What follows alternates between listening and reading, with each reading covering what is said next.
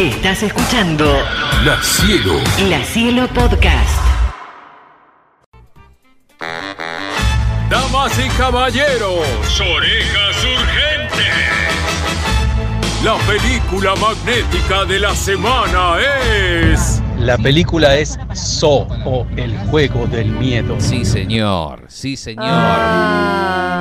El juego del miedo y con esto cerramos Claro esta cuaterna sí. del terror. El juego del miedo nos da al personaje, al Jigsaw, ese, ese que va en el triciclo con la máscara, que es como una mm, especie de marioneta, pero en realidad hay alguien por detrás ¿Cuánta de todo gente esto. se habrá disfrazado Totalmente. para nos- Y Halloween? claro, nos, nos- nos dio una máscara nueva. Claro que sí. Eh, hay muchas cosas para contar acerca de, de esta película. Eh, el director de esta película es alguien que en ese momento no había hecho nada, no había dirigido nada de nada de nada. Es el señor James Wan, eh, que luego se, se metería de lleno en el cine y que nos A a los dar- directores de SAU hay que meterlos presos. La mente diabólica retorcida para hacer esos Sí. juegos de terror, Sí. de miedo, la Sí, puta madre. La puta madre. Me gusta la puta madre. Eh, sí, en realidad el director de, de la primera no fue el director de, de la segunda. Dicen que sí, pero no era, no.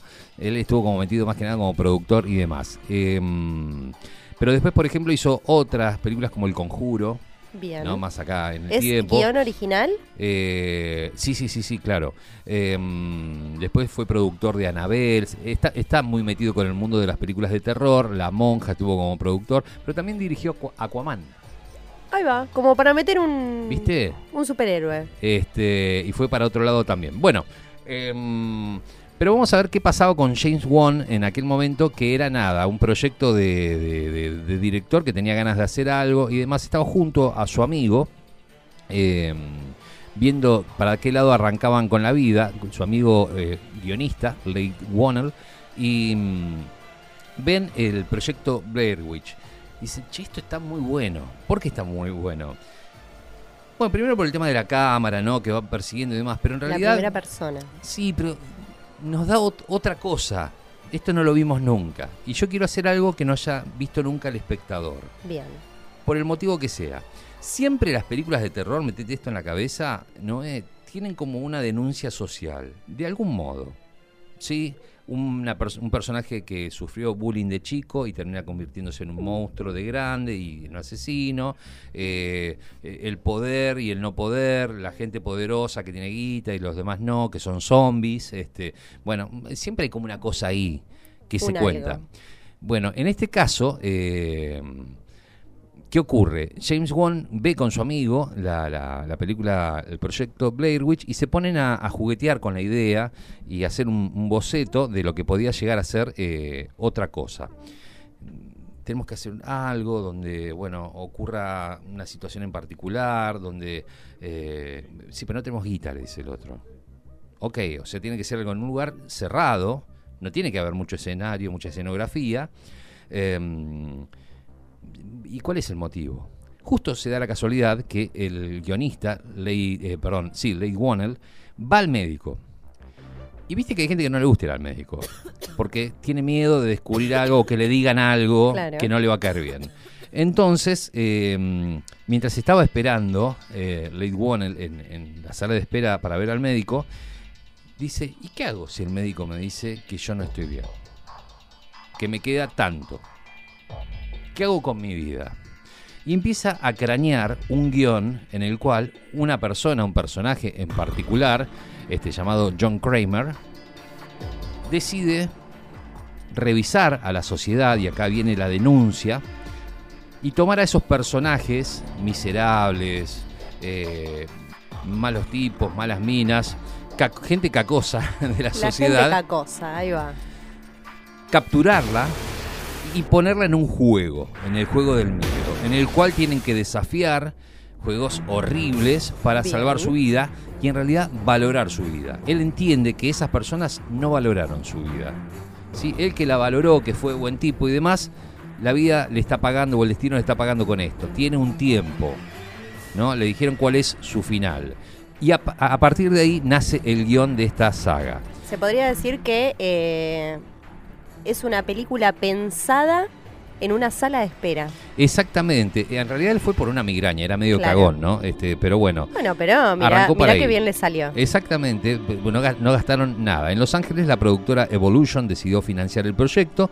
eh, sin embargo, Won y Wonnell también aportaron todos sus ahorros. Típica, ¿viste? Vendieron el auto, hipotecaron la casa, lo que tenían. Vamos a apostar todo acá. porque los viejos ayudaron y demás, juntaron una guita y empezaron. Era ínfimo, el presupuesto no les alcanzó para demasiado. Hicieron un cafecito. Claro, este. Y se les ocurre una gran idea. Viste, cuando estás así, eh, bajo presión, somos mejores. Hay un dicho. En el básquet y en la NBA se usa mucho eso. Bajo presión somos mejores. O sea, cuando estamos acorralados. Estás perdiendo, Claro, viste, cuando estás ahí se acorralado. te prenden las luces. Empiezas a ver para qué lado salís. Entonces dice, bueno, mira, con la guita que tenemos, no hacemos una película. Vamos a hacer un corto. Y lo vamos a llevar a las productoras y le vamos a decir que esto es parte de la película. Como para que entiendan mejor por dónde va. O sea, si esto les gustó, imagínense la película. Y hacen eso. ¿No? Entonces van por ese lado y, y terminan, bueno, convenciendo a un los corto estudios. que se pasó en algún momento en, en cines. No, no, no. ¿Se no, puede no, ver no, en no. algún No, lado? después sí se consiguió, al- porque esta película después generó un montón de, de- de seguidores y- y etcétera. Pero bueno, eh, la película termina recaudando 103 millones de dólares. Nada. No. Comieron arroz toda la vida. Los Claro, y habían juntado un millón doscientos mil. Con- Pero con la ayuda de medio pueblo y demás. Claro. Bueno, eh, gran parte de las escenas de, de esta película se filmaron en partes reales, en depósitos que estaban abandonados.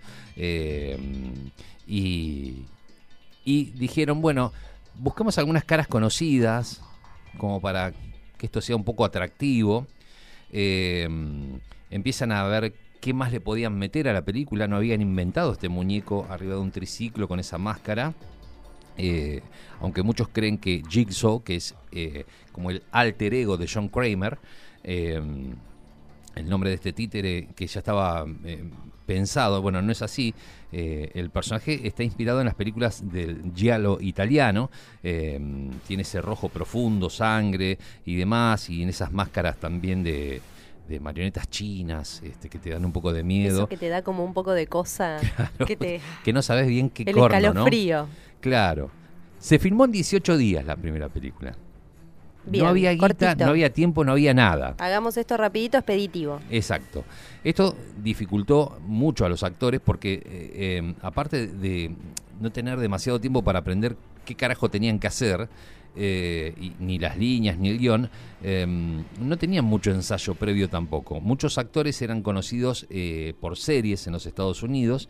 El presupuesto no alcanzaba para pagarle todos los días de ensayo. Decir, bueno, mira, hagamos toda esta parte. Este Claro. primer mes ensayamos y el segundo mes arrancamos. No, listo, mira. Acá ya. vos estás tirado, te levantás, llorás, yo te digo que te tenés que cortar una pata y vos te cortás una pata. Y chao, listo. A otra cosa. Bueno, eh, en un momento todo esto tiene que llegar al cine. La distribuidora, la distribuidora, perdón, Lionsgate, eh, se encarga de empezar a comercializar la cinta y los planes iniciales era que se vendiera directamente en DVD. No le tenían nada de fe. No, estaba el DVD. Claro. Ya está, la van a ver todos los freaks, esos que les gustan las películas de terror. Bueno, van a ir para ahí. Pero eh, en un momento llega al Festival de Sundance. Dicen, bueno, si acá no funciona, ya está listo, va a DVD. Y la rompe. La rompe. ¿Qué pasa? La gente no podía creer eso tan eh, desafiante que estaban viendo. Claro. Eso provocativo. Y a mí me pasó, yo creo que fue la última película. A mí no me gusta mucho la película de terror, pero la vi, me acuerdo, un verano eh, con mi mujer. Y estábamos viendo, esto no lo vimos nunca. Es que son películas que te dejan pensando. Como Claro. que, ah, esto me podría pasar a mí. Claro, mucho del el juego del calamar, la serie, Exa- tiene mucho de decir. esto. Estás jugando por tu vida. ¿Sí? Vos que no valorabas tanto tu vida, tu día a día, que te daba lo mismo, que despilfarrabas guita, que cagabas gente, que no te importó nada, que no ayudaste a nadie, bueno, hoy tenés que defender esa vida. Sos vos contra esa otra persona. Si vos no te sacás esto rápidamente, perdés o se cierra esta trampa y demás, y demás, y demás. Eh, el bajo presupuesto este que tenían hizo que eh, toda esa cosa de sangre y carne y vísceras que se mostraban eran reales. No había eh, tiempo de meter. Claro, vamos a la carnicería, agarremos pollo, agarremos todo lo que esté por ahí, lo compramos, lo usamos un rato. Así que los actores se sometieron a estar con ese olor a podrido de carne Bien analógico todo. Exactamente. Exactamente. Y, y la cosa fue funcionando y, y- y en realidad fue pegando un montón. Y más que nada también por este actor, eh, el que hace de, mm, digamos, el alter ego de, de Jigsaw, este, que mm, si bien también estaba presente Danny Glover haciendo de policía, eh, este tipo le dio como... A ver, eh, está bien pensado. ¿Por qué no? Porque este tipo que es tan perverso, Sí. termina capturando a la gente y demás, es un tipo bueno. Vos lo ves y tiene cara de bueno. O sea, El que no- tiene cara de buenudo, pero al final, Claro, atrás, después de todo, no es tan buenudo como parece. claro. Porque si recordamos las primeras escenas, eh, Adam Follner despierta sumido en la oscuridad, en una eh, bañadera llena de agua. Uno de sus pies está atado al tapón y al levantarse lo quita, causando que una llave se vaya por el desagüe. La llave, ¿no? Sí. que estaba ahí, se va. En el lugar hay alguien más, se encienden las luces.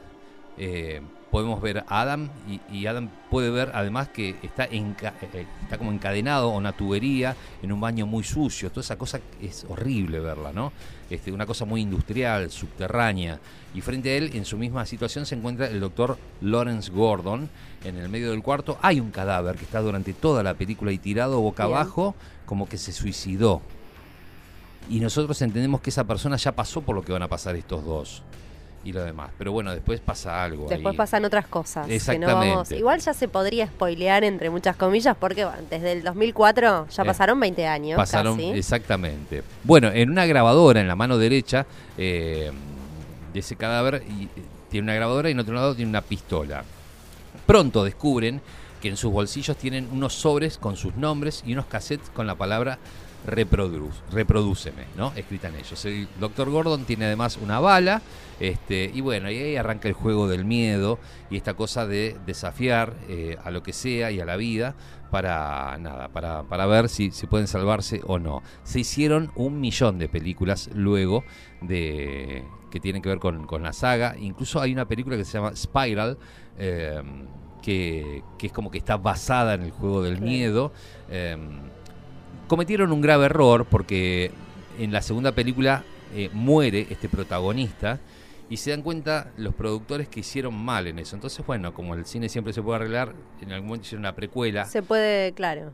lo O se va para acomodaron. atrás, se va para adelante, puede revivir, quien te dice. Claro, claro. Ya le, le ponemos un poco de fantasía ahí. Se me ocurre también Sí. que, decime vos, yo era quizás más chica, Dale. eh, pero después de esto... que se- yo seguramente siempre fuiste más chica. Bien, perfecto. Sí. Eh, no, pero que después de esto fue un poco más furor eh, las, las casas de juego de Escape Room. Sí. Porque me imagino que tiene un formato más o menos parecido por lo que me contás de esta primera escena. Totalmente, tenés toda la razón del mundo. la, la cosa es así. Este, Escape rooms que le contamos a, a los oyentes que no saben son estas salas de juego donde que pueden ir acá, incluso acá en La Plata también hay, donde vos entras, tenés como una consigna y la como la consigna en verdad el objetivo es salir de la casa eh, o de la sala donde estás metido. y Me tenés imagino un que tiempo es para eso. una claro, tenés una hora generalmente o 40 minutos y si no pueden pasar un montón de cosas. Hay escape room de eh, el juego del miedo, justamente. Creo que fueron, si no fue la primera que estuvo acá en La Plata, después obviamente se fueron haciendo de, no sé, de la llamada, eh, incluso de los Peaky Blinders, hay de Harry Son Potter. temáticas, son muy buenas. Exacto. Pero eh, de las de terror, de las películas de terror son las más, las que más va la gente. Exacto, exacto, muy bien, eh, buena apreciación, tenés razón. La primera, bueno, vamos a hablar de esta saga, 2004 es la que estamos contando en este momento, el juego del miedo, So, este, So eso significa sierra. La segunda eh, es de ya, perdón, eh, no, perdón, las tengo mezcladas acá. Pero han llegado a hacerse hasta este año. Fíjate cómo siguen. Mira. El actor, quería decir, Tobin Bell, es el actor este que interpreta a Jigsaw. Este, es un actor bastante conocido de series eh, y demás. A ver, acá tengo, el- quiero contar más o menos la cantidad de películas que ha habido en la franquicia esta, a ver si tengo la lista. Sí, mira, tenés 2004, 2005, 2006, 2007, casi a una por año, 2008, 2009, 2010. En 2017 pegan el salto hasta do- del 2009 al 2000, perdón, del 2010 al 2017 haciendo Jigsaw. Eh, en 2021 aparece Spiral from the Book of Saw eh, y después en 2023 aparece Saw eh, 10 sería o Saw X. Pero bueno, es una franquicia que funciona, que ha dado un montón de, de éxitos y de guita a la gente que le gusta este tipo de películas y por eso la estamos repasando. Eh, Y pensar que iniciaron con un corto. un corto, un millón de pesos juntado con- por todo el pueblo, Sí. básicamente, bueno, Y y, listo, hoy olvídate, ya está. siguen haciendo películas. Ahí va la cuestión. Eh, el juego del miedo eh, tiene esa cuestión casi de justiciero con aquellos que no valoran su vida, ni la propia ni la ajena, y que en ese momento se ven sometidos a valorar su vida por encima de cualquier cosa, eh, porque también entiende esta persona que esa gente no tiene escrúpulos. Entonces no Claro. es que van a defender al otro que tienen, no les importa. Eh, los juegos son súper perversos, como dijo el oyente, increíble, no te dan, das vuelta la cara porque cada vez son peores eh, y más bravos. Dicen por acá que la saga de Soy, con esto ya cerramos, solo ha dejado una huella, no solo ha dejado una huella indeleble en el género de terror, también ha profundizado la psicología humana, planteando cuestiones morales y éticas que resaltan más allá de la pantalla. La figura de Jigsaw, este, aunque retorcida, se convierte como una especie de espejo que refleja los lados más oscuros de la naturaleza humana y lo hace obligando a los personajes y a los espectadores a enfrentar sus propias debilidades y deseos más profundos. Nos preguntamos qué hubiéramos hecho nosotros si nos toca o nos hubiera tocado estar ahí en ese mismo lugar. La cielo, la cielo. La Cielo Podcast.